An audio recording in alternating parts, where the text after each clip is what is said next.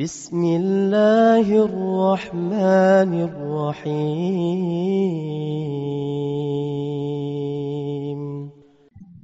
إن الحمد لله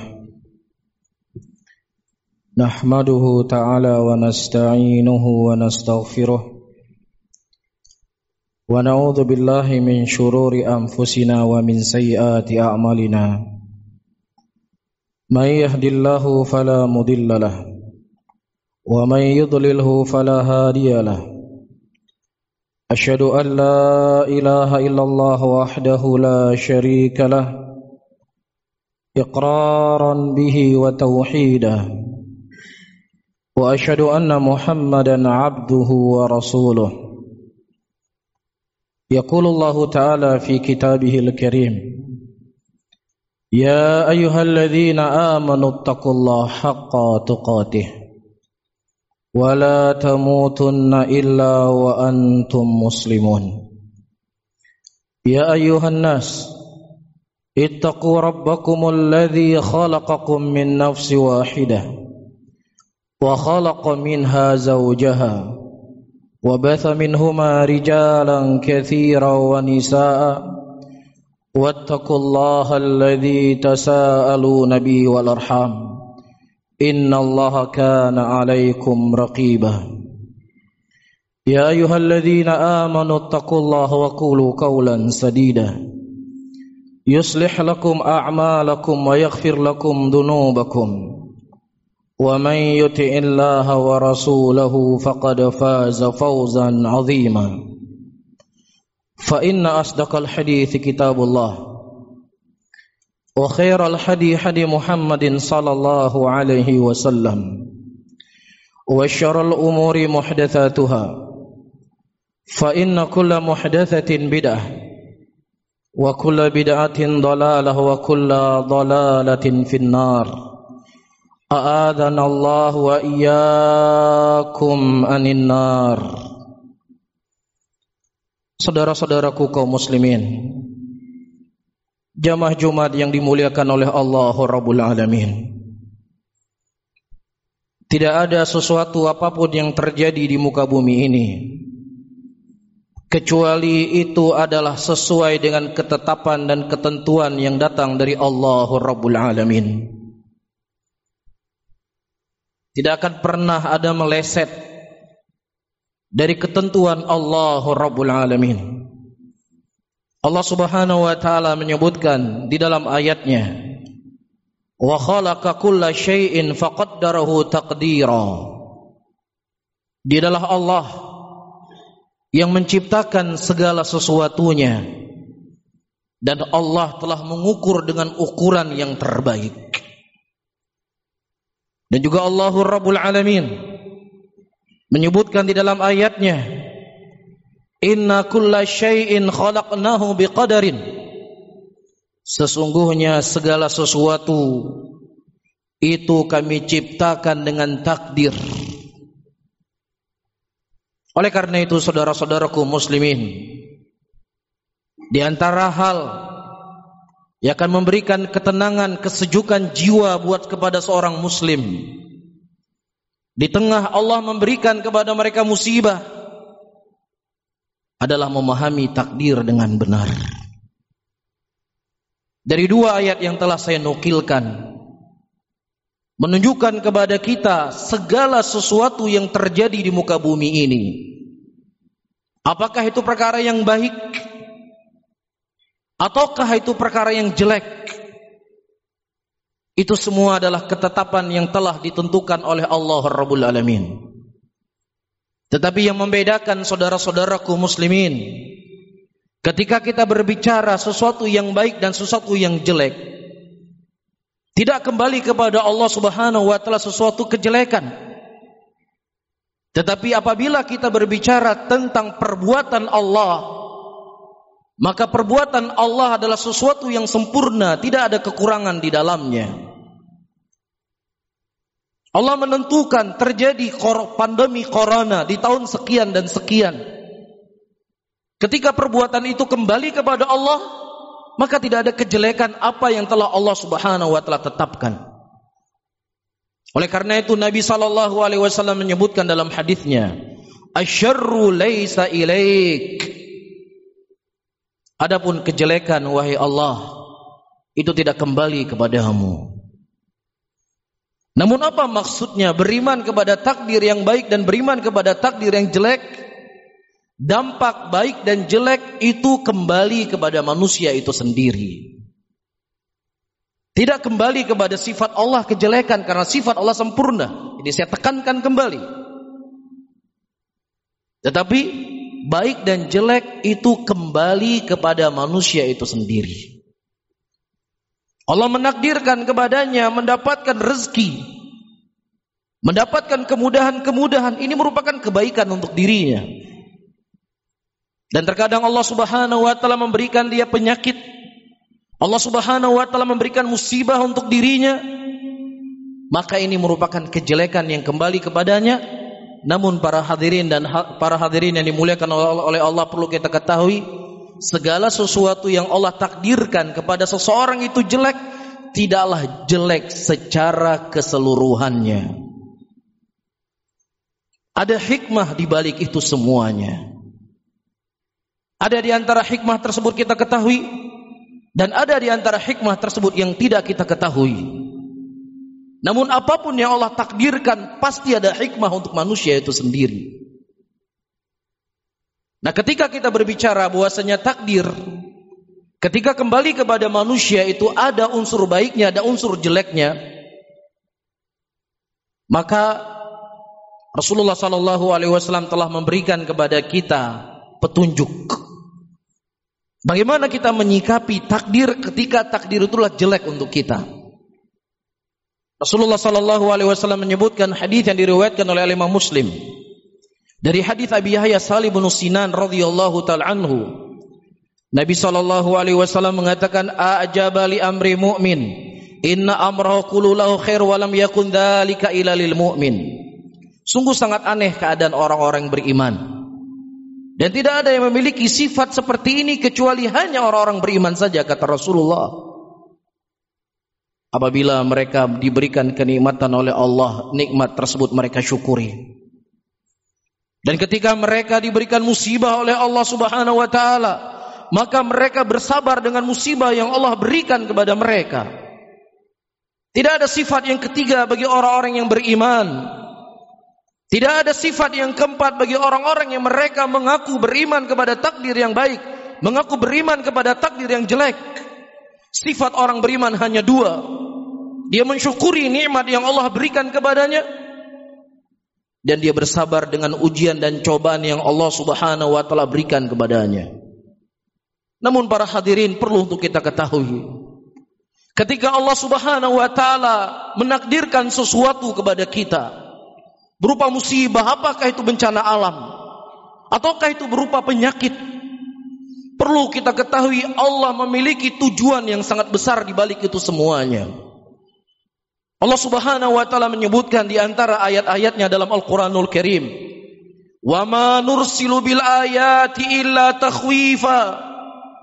Dan tidaklah kami mendatangkan kepada mereka dari ayat-ayat kami dari tanda-tanda keagungan dan kebesaran kami kata Allah illa takhwifa kami ingin menakut-nakuti hamba-hamba kami apakah ada rasa takut pada diri mereka ketika Allah Subhanahu wa taala menampakkan sebagian kecil dari keagungan dan kebesarannya ini yang Allah Subhanahu wa taala inginkan kepada kita saudara-saudaraku muslimin kalau seandainya bencana atau musibah yang Allah timpakan kepada kita hari ini yang tidak pernah terfikirkan dalam pikiran kita namun tidak membuat kita merasa takut kepada Allah Rabbul Alamin.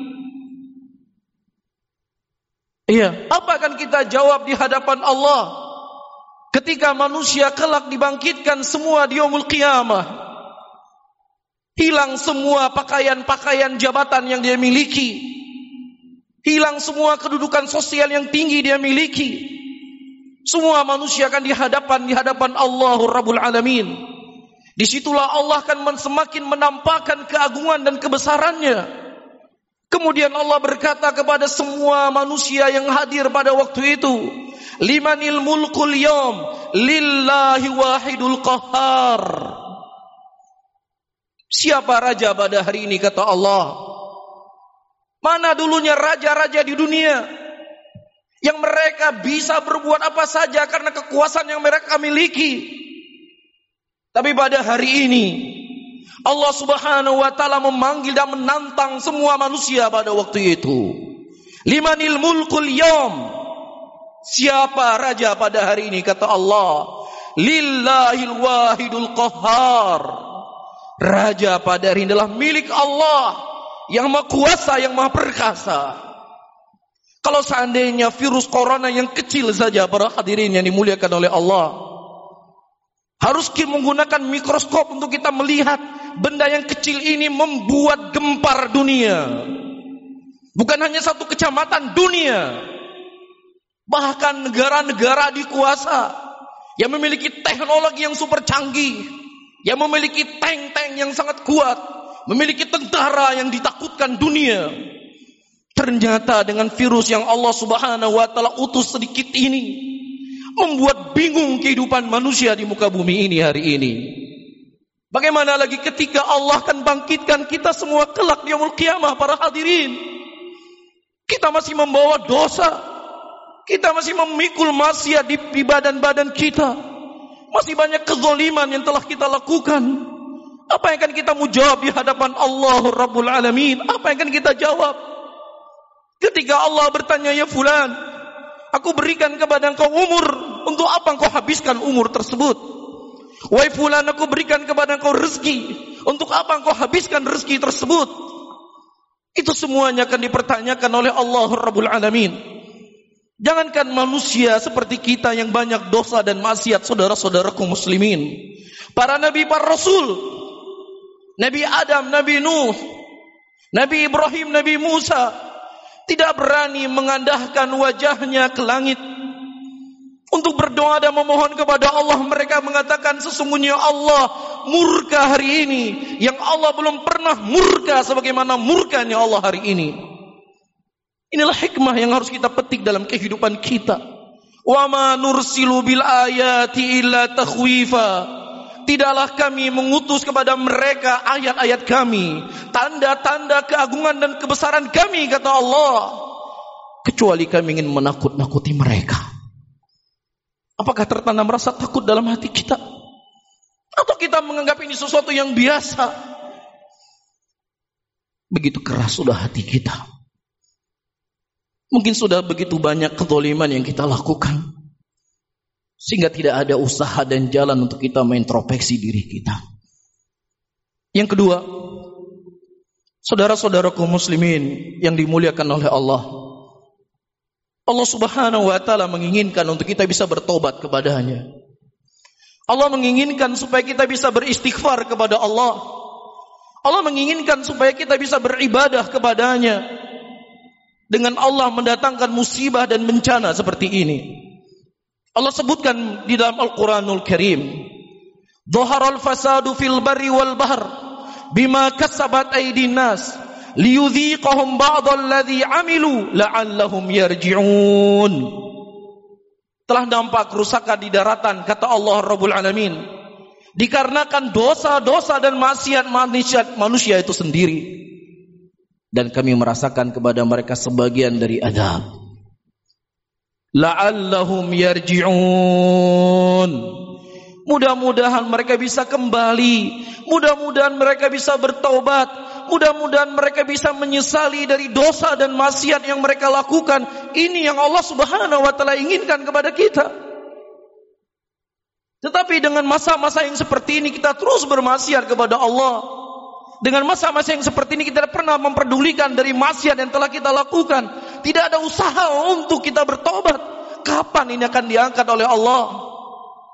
Sementara Allah Subhanahu wa taala telah berjanji di dalam ayatnya, "Maka Allah mu'adzibahum wa hum yastaghfirun."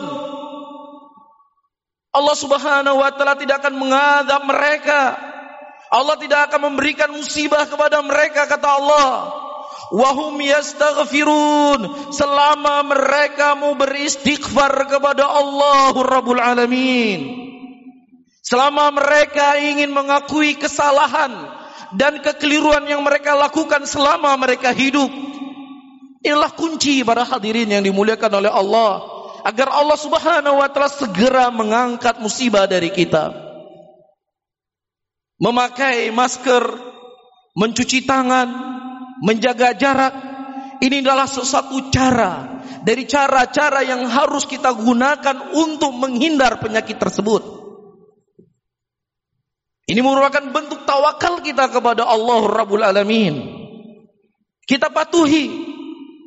Namun kalau seandainya ini aturan tetap kita jalankan. Dalam arti kata kita pakai masker, kita jaga jarak, kita cuci tangan. Tetapi maksiat dan dosa terus berjalan.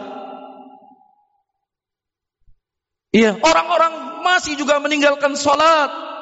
Perzinahan masih juga jalan. Riba juga masih jalan. Kita khawatir Allah Subhanahu wa taala tidak mengangkatkan ini dari kita para hadirin.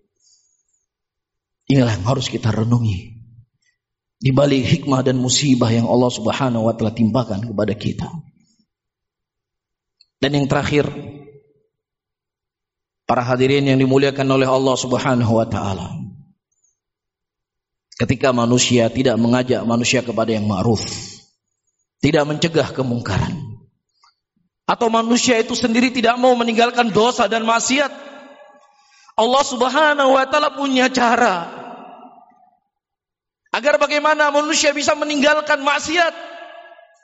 Dan itu kita bisa lihat hari ini. Bagaimana maksiat berhenti secara terang-terangan. Ya, tidak seperti terjadinya pandemi corona sebelumnya. Ini menunjukkan apa? menunjukkan besarnya pengaruh dosa dan maksiat dalam kehidupan seorang manusia. Dan ketika Allah Subhanahu wa taala telah memberikan musibah, maka musibah tersebut tidak hanya melihat orang-orang zalim saja di antara mereka. Musibah tidak hanya mengenal orang-orang yang berbuat dosa dan berbuat maksiat. Wattaqu fitnatan la tusibanna alladhina zalamu minkum khassah. Takutlah kamu dengan sebuah fitnah yang fitnah itu tidak hanya menimpa orang-orang zalim saja di antara kalian. Aisyah radhiyallahu taala anha beliau bertanya kepada Rasulullah sallallahu alaihi wasallam. Ketika Nabi sallallahu alaihi wasallam mengatakan ketika Allah Subhanahu wa taala mendatangkan musibah, maka musibah itu akan menimpa seluruh manusia. Kemudian Aisyah berkata, "Ya Rasulullah, afihum salihun?" Ya Rasulullah, walaupun di tengah-tengah mereka ada orang saleh ya Rasulullah. Naam.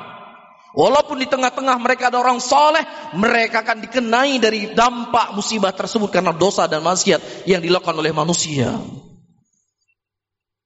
Kecuali nantinya mereka akan dibangkitkan sesuai dengan iman-iman mereka. Oleh karena itu ini yang harus kita saling mewaspadai diri kita, saling menasehati. untuk menjauhi dosa, untuk menjauhi maksiat. Agar musibah ini cepat berlalu dari kita. Barakallahu li walakum fil Qur'anil azim. Wa nafa'ani wa iyyakum bima fihi minal ayati wa dzikril hakim. Fataqabbalallahu minni wa minkum innahu samii'un 'aliim.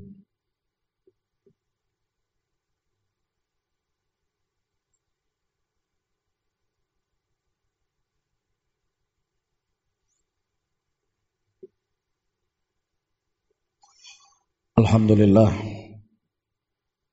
الحمد لله حمدا كثيرا طيبا مباركا فيه مباركا عليه كما يحب ربنا ويرضى وأصلي وأسلم على نبينا الكريم محمد وعلى آله وأصحابه ومن تبعهم بإحسان إلى يوم الدين وأوصيني وإياكم بقول الله تبارك وتعالى أعوذ بالله من الشيطان الرجيم. بسم الله الرحمن الرحيم والعصر. إن الإنسان لفي خسر. إلى الذين آمنوا وعملوا الصالحات وتواصوا بالحق وتواصوا بالصبر. إن الله وملائكته يصلون على النبي. يا أيها الذين آمنوا صلوا عليه وسلموا تسليما. اللهم صل على سيدنا محمد وعلى آله محمد كما صليت على إبراهيم إنك حميد مجيد. اللهم اغفر للمسلمين والمسلمات والمؤمنين والمؤمنات الأحياء والأموات. ربنا آتنا في الدنيا حسنة وفي الآخرة حسنة وقنا عذاب النار. أخر دعوانا وأقيموا الصلاة.